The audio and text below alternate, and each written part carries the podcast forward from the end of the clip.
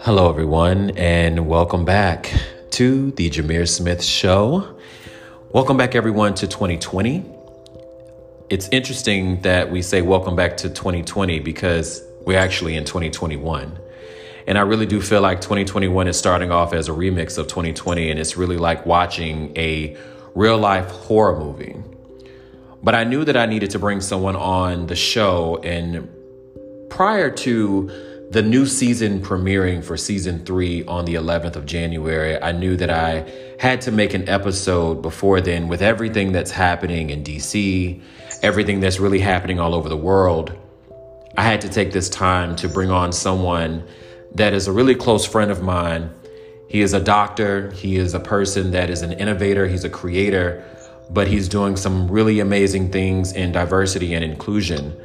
Everyone, the Jameer Smith Show listeners, Please put your hands together for Dr. Josh Swann. How are you? Hey, Jameer, I'm wonderful. How are you? Thank you for having me. Absolutely, absolutely. You know, I wanted this interview to really highlight This is America. And in this interview, I really wanted us to discuss really three main topics. And first, the chaos that's happened and that has really been happening in Washington, D.C. Mm-hmm. Also, wanted to talk about election 2020, and I guess really election 2021. Mm-hmm. And lastly, I wanted to touch on the future of democracy. Right. It's like our founding fathers said, well, America's founding fathers, we have a democracy if you can keep it. So I think that we're seeing that, um, yeah, that, that, certainly the country is being tested in ways that have been seen before. Yeah. Certainly there's nothing new under the sun, but um, yeah, there's a lot going on. But I think that ultimately America is just showing her true colors, and that's the unfortunate reality. And it really is. And I think, you know, I really want to date back, um, if we shall you know, I, I thought about this whenever we discussed having a conversation really you know, a few months ago. And I really wanted to bring you on the show then, but I felt that the energy was going to be needed at the beginning of the year. And when I think about the brutality um, around, I believe what it was, at May 25th of the the killing of George Floyd, you know, it really produced an outpouring of national and global protest. And really, with the ongoing public reckoning of Black Lives Matter, how do you feel that there were three major topics that really went on with Black Lives Matter and that entire movement? What do you think that really meant for you? Well, the Black Lives Matter movement for me has been um, really important to society. Uh, I think that, you know, like all movements. Uh, you can date it back all the way to slavery and the slave rebellion. Anytime in this country and the world, but furthermore, this country, uh, that there's an attempt to have progress, not equality, but just progress, it's met with great resistance. I think that's we're seeing that on full display with the events at the U.S. Capitol this week. Um, but nevertheless, we persist, and we have to continue to persist and have the conversations and engage in civil disobedience and um, truly let the world know that Black lives do matter. Um, and and not and be relentless in having that conversation. So for me, the movement has been a, a, a critical part of our history and our story, and we have to continue to push and push and push. And so I, I, hope to see us continue to gain traction and momentum and keep that same energy because uh, these systems that exist in the United States, the sy- systemic racism, um, is something that has to be dismantled. I think ultimately the idea of racism as a spectrum is a matter of the heart, right? Okay. Um, that's people's outlook and how they see the world. And I don't know that that's something that we can change, right? But we can certainly change um, how to navigate the system and ensure an equitable experience for for Black folks in this country. Absolutely, and you know, and I think you you touched on something really about the chaos in DC. And I really want to talk about that. You know, if we can think about really the longest and the ugliest presidential election in modern American history, really reached a formal conclusion with a joint session yesterday, formally certifying the presidential election on January 6th.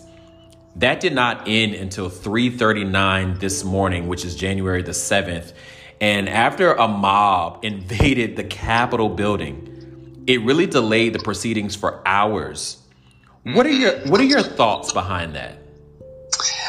I think that it's very unfortunate, and what makes it unfortunate is that I'm not surprised, Jameer. Yeah, I, I, it's not surprising at all. Um, again, you know, I'm a firm believer in there's nothing new under the sun. The same way we had protests in the 60s and 70s, and there have been movements. This is the iteration of those movements for the Gen Z and millennial generation. Yep. Um, so I'm not surprised, and it, it is unfortunate that white supremacy and uh, the idolization of whiteness exists in the very fabric of this country and the hearts and minds of 74 million people that had the audacity um, to pretty much tell the country that they own the place and mm. that they can walk into the Capitol and interrupt um, what is really just a formal process of certifying the election, counting the votes. That's really all that process is. Right. Uh, you know, our elections in the United States are ran by each individual state with their own election laws, and ultimately that ceremony was just supposed to be that saying it out loud, counting the votes, and here we go. So the fact that it went until three o'clock in the morning, and I, like you and so many others, stayed up to see that moment happen and yeah. see that process through uh, because we have to continue to be woke and, and persist. Um, but I'm not surprised that it was met with such resistance because ultimately, in the hearts and minds of those who you know, support Donald Trump and his ideology, they really see progress and equity and um, black and brown people being in spaces and places that they feel that they should solely occupy as somehow being against whiteness and that's mm. the unfortunate part that is extremely unfortunate and i think about you know something that uh, vice president mike pence said yesterday uh, you know, once the gaveling in the session had ended and he started to say that this was a very dark day in the history of the United States Capitol. And to those who wreaked havoc in our capital today, you did not win. He also said that violence never wins, freedom wins. And this is still the people's house. When you think about what, what Mike Pence said versus the response of Donald Trump, how do you feel about the two separate conversations? Yeah, well, certainly one being uh, Mike Pence was more politically correct. But, you know, if we're going to tell the entire story, Mike Pence is complicit in uh, the MAGA folks, the, the terrorist behavior, because he has supported and enabled that for years. So, certainly at the most important moment when it came to uh, overseeing the electoral college um, ceremony and um, understanding that the attack on the U.S. Capitol was un-American, he did show up to maintain some degree of civility. But you know, for me, the entire Republican Party, the entire GOP, are all complicit in what brought this behavior to the head. Yeah. Uh, to get to see it get to the point of boiling over, they're absolutely complicit. So I, I really see it Donald Trump and Mike Pence is bad and worse. Okay. Okay. So we're met with yes, Mike Pence, you know, was able to maintain some degree of order, but he certainly is not innocent in any of this either. Yeah. You know, and, and it's interesting because I had this conversation with a couple of friends of mine about you know, what does democracy look like now? And, you know, what can political theory tell us about the relationship between democracy and protest? Well, they should go hand in hand, right? We have our, our, our, First Amendment rights to peacefully protest because democracy is a government of the people, designed by the people, the people elect you know our representatives to, to fight on our behalf. But I think when we we really get to the the root of everything, it's the people's understanding that democracy includes everyone. Right. Correct. It's not certain people's democracy. And what we've seen over the course of this election cycle through you know the Trump administration, Trump campaign, challenging the uh, the results of the elections time and time again, committing crimes, pressuring the Secretary of State in Georgia, calling for the governor of Georgia to resign, um, is really that it's only democracy if it works in white folks' favor. Mm, okay, that's democracy works. Um, there have been so many tactics done by the GOP. I mean, we can trace it back years and, and, generations with the Southern strategy that the GOP has attempted to, and successfully, let's let's face it, successfully uh, disenfranchise Black and Brown voters. And uh, you know, we have to really thank our, our great champion and Black sister Stacey Abrams, Abrams. Really yeah taking on that fight to create a fair fight. And I think that when we look at what has been such a dark period, really, um, in American history, what we can take away is that that the, the, light at the end of the tunnel is that look what happens when we do come together. Right. Look what happens when we persist. Look at what happens when we coalesce and we find ways to work together. We were able to overcome what no one thought that we could, which was have the Democratic Party take the U.S. Senate. Right. And so now I think for for me, you know, as a, a, social scientist and a political scholar, I now look to the Biden administration, and as a black person, I think that it's it's time for us to make some demands. Yeah. We got Joe Biden to the White House maintained a blue Congress for him to see his agenda through. So now it's time for us to make some demands. Uh, you know, Frederick Douglass uh, famously said that power concedes nothing without a demand. So it's now up to us to see the, a new day is coming on January 20th, and what do we want this to look like? Because this can't be the same Democratic administration that we've seen time and time again, where it's better than Donald Trump, but doesn't exactly look like equity or uh, equality. Gotcha. We have to make some demands. We have to be the generation that says we, we want more for us. We want equality, we want representation, and we want to be able to live in this country that we built safely. Yeah. With all of the, the rights and, and privileges that every other person is entitled to. So let's let's highlight Stacey Abrams for a quick second. Um, I would like to definitely salute Stacey Abrams for yes really being the highlight of 2020 and 2021 for literally making our voices count. How important do you think the Georgia runoff race was? Oh, it's it's critically important, and and to your point, Stacey Abrams has really been such a champion. And when you think about her own story, right, losing the the Georgia governor's race in 2018, and, and she persisted. She continued to fight. She she recognized that she may have lost because of the system, but she didn't lose in spirit. Right. And correct. she continued to coalesce and, and get more folks registered to vote. So I think that um, it goes to show the case in Georgia, the fact that the Democratic Party, which is you know where mo- most Black folks are, which is why we need to make some demands of them. um, but what we've seen in Georgia with Joe Biden taking the presidency and now uh, Georgia ultimately flipping the Senate to the Democratic Party uh, to to be controlled by the Democratic Party is that the South is not. Um, Republican, the South is suppressed.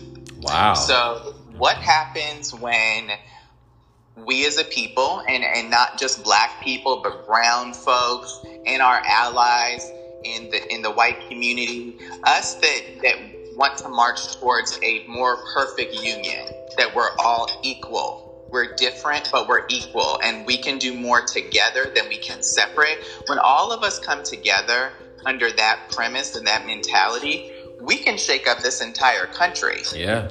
Absolutely. Absolutely. I, I want us to now talk about election 2020 and 2021, unfortunately. Um, we think about how important the Georgia Senate runoff is and was for us, but then you talked about something earlier about making demands. To follow up, follow up really on that matter, let's talk about voting. What message do you really have for people who feel that neither party really represented or cared about them? Well, absolutely. And, you know, for me, you know, I, I am certainly someone that I have a bit more of the Malcolm X mentality, if you will. um, so I, I'm all about a revolution, but, you know, again, we, we do need to make some demands. I think that, you know, this is a two party system in the United States when we're looking at our elections. So if black folks specifically go and separate, that doesn't really help Okay. Because ultimately, the numbers aren't in our favor when we're looking at just sheer demographics. So we have to be able to build coalitions, which is ultimately the world that we want to see. Okay. Anyway, so um, uh, history has shown that neither party has really done us great. It's just one is better than the other. Okay. so I think that what we have to challenge ourselves with is to one, faith without works is dead. So if you're not active, you shouldn't complain. Got it. So we as a people, and again, as a people talking about all those who are marching towards equality and, and, a more perfect union, we have to be able to ensure that we're participating in voting. And then now, since the election has been certified and is over, that we, we follow up. You're getting involved in your local uh, local delegation. Mm-hmm. Because frankly, most of what affects our daily lives is, is our local politics, not necessarily the federal. And that we are also holding our representatives accountable. If someone ran on a platform that made you go circle in their name on that ballot, follow up on what they're doing in Congress. I think that we have to, we see you know, over the course of the last year, with all, all of the suffering that's happening in the country with the pandemic and that there was such an exorbitant amount of time that we paid our congressional delegations $130,000 in taxpayer dollars just to have them sit back and debate if we should get any money. Any money at all. 600. Yeah. 600. I mean. And 2000 is apparently supposed to be like, oh, just so amazing when that money is our money. You're just giving it back to us. So you know, people have to be able to break things down and, and make it plain and understand exactly how government works and that a democracy is made, a, a democracy is only successful when people participate. Yeah. So again, we cannot complain if we don't participate. And I think, you know, as a takeaway of this last election cycle and all that we're going through, right? Just because we turned the page into 2021, we're still kind of faced with many of the same challenges. Is that when we show up, we get things done. So I, it is my greatest hope that we continue to hold our representatives accountable, that we're understanding who we're putting in office, what they're saying they're going to deliver, and if that really aligns with our values. And if it doesn't, then we need to we need more people to step up and run for office and make things happen. How beautiful was that? And I really thought about something as you were talking, and this is actually not even, you know, one of my bullet points for this conversation, I thought about how in tuned we all have been within this last election cycle with the news. And it's such a beautiful conversation that everyone has been having, whether good, whether bad.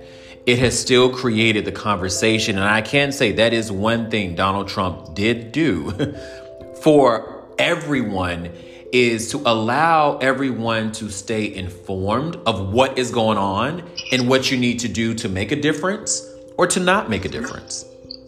Yeah.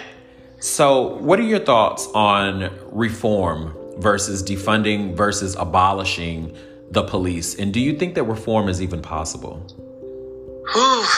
wow.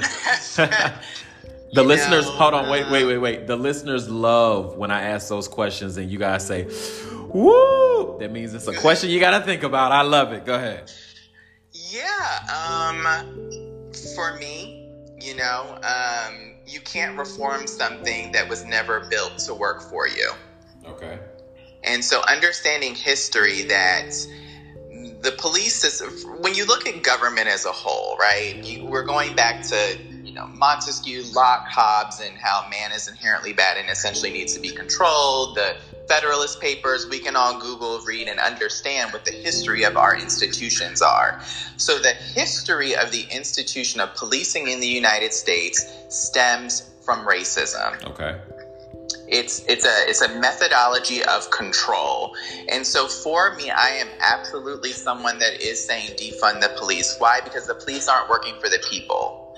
And so when we are talking about defunding, yes, that is also aka reimagining what policing looks like. Okay. Um, that is an is a, it is a it is an institution to support the community, not control the community. And that's what we need to reimagine policing to look like. Because ultimately, crime happens when you keep people poor. Why do people steal? Because they don't have. So once we improve the overall system of inequity, close the wealth gap, give people access and opportunity, you will see less crime which will then result in less police brutality. Um, so we really need to hold our institutions accountable to reimagining uh, what policing looks like and absolutely defund and rebuild what policing looks like in the United States and our communities. Hmm.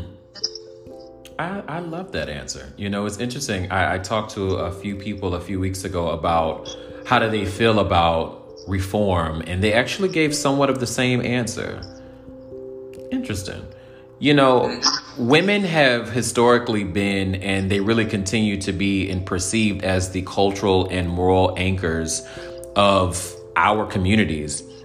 Congratulations to Madam Vice President Kamala Harris. And I think about other women that are really making their marks in history. Why do you think women are playing such a key role in today's movements?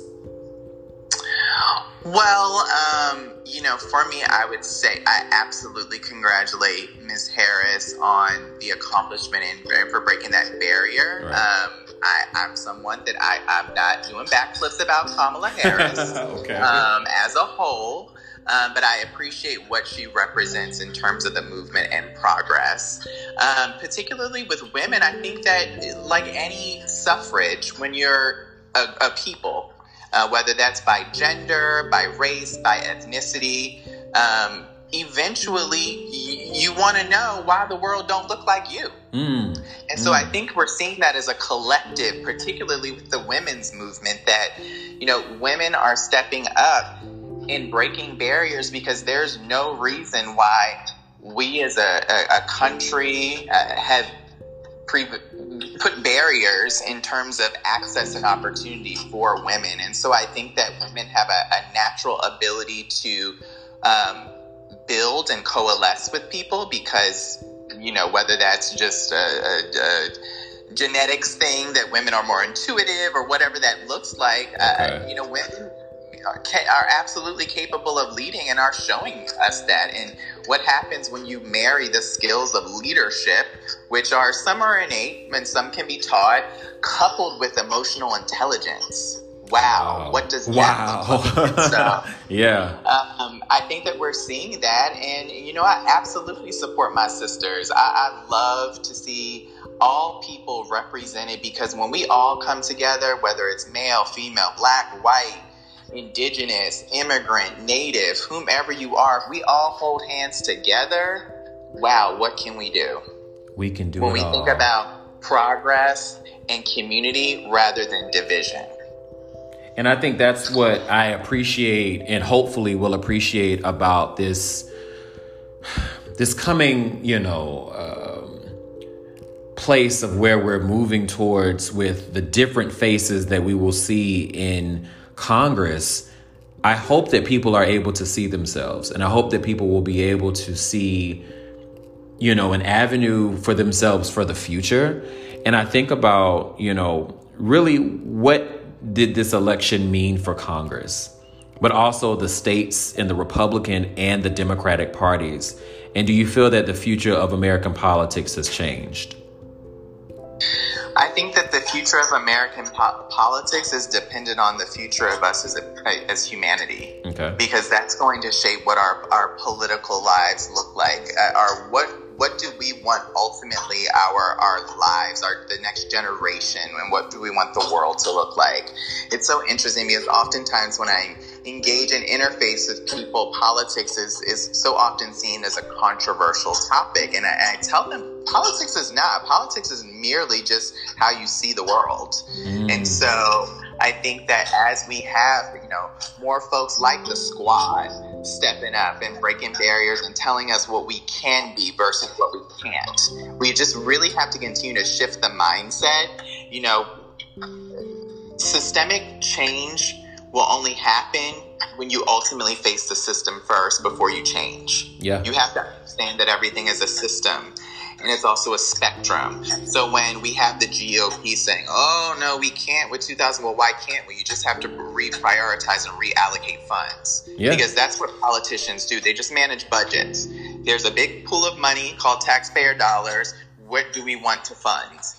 So we as a people decide that you know what community and education is more valuable than defense. Yes, we need defense. We, we know it's crazy folks overseas looking to do all types of craziness in this world. Absolutely. But the ratio of spending, we need to fund back into uplift people rather than creating a narrative of fear. Yeah. Because fear is a narrative. And I, I wrote about it. So anyone that's interested can check out some of my academic work but as we have to be able to change the narrative and the system and that will ultimately affect our political life and understand that we, in a democracy we create the future Absolutely. we dictate what that looks like Absolutely. So let's get involved and let's make it happen. And let's make it happen. And now I really wanted to end with the future of democracy. How is it different growing up being black in America, Josh? Oh my God, it's growing up being black in America. Yeah, we see. I, I, think being black specifically, and then I'll even you know, black is a, the diaspora is one thing. Being African American, I think that that's a whole nother reckoning that we're having as a culture. Um, being African American, growing up in America, you see African American America, which is disenfranchised, underserved uh, not enjoying the privileges, controlled by the police. Um, I, I, think you know just this week alone, or, or what we've seen it happen at the U.S. Capitol, and and our white counterparts being escorted down the steps of the Capitol, sitting at Nancy Pelosi's desk, just you know, just ushering in. We don't see that America. We don't see that privilege and that access or that audacity. Mm. And so, what I challenge us to do in looking at democracy and black life in America is to see, be, speak, and become the America that we know we deserve, that we built, and that we are going to live in. Wow. And you have to be the ones to break the barriers and change. At some point, you have to change the narrative. Yes, we've been oppressed. Yes, we need reparations. We never got that 40 acres and a mule. We are the descendants of slaves, and we are ultimately systemically set back along this, you know, fair fight and, and capitalism and chasing up the mountain. But now we have to be able to change the narrative and say that this is unacceptable. And I think that today now that we've seen, you know, the the Trump supporters and and, and those who participated in in all of the unrest um, at the Capitol, it's it's on the world stage. So now we have corroborating evidence. Yeah. And it, it so really was. Put America on trial to yeah, and, better. And it's crazy because, you know, I'm one of the people that have not been able to sleep. And as you said, you know, at the edge of our seats last night, waiting on the certifications to be completed. And, you know, I thought about something as we were talking about, you know, really setting up this interview is, you know, what do you believe the historical and the current context with regards of other forms of oppression, such as like class and gender, age, sexual orientation, disability, etc., really for the issue at the structural and institutional and interpersonal levels?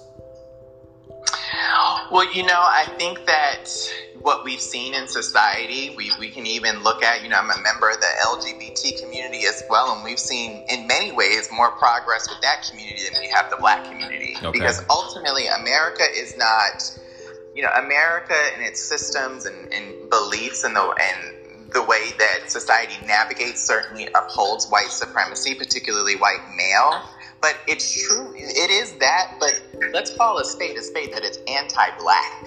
Mm. So yes, those other groups are marginalized, women, LGBTQ, et cetera, et cetera. But until we deal with the original sin, which is anti-blackness, we will never see true change and true equality. Wow.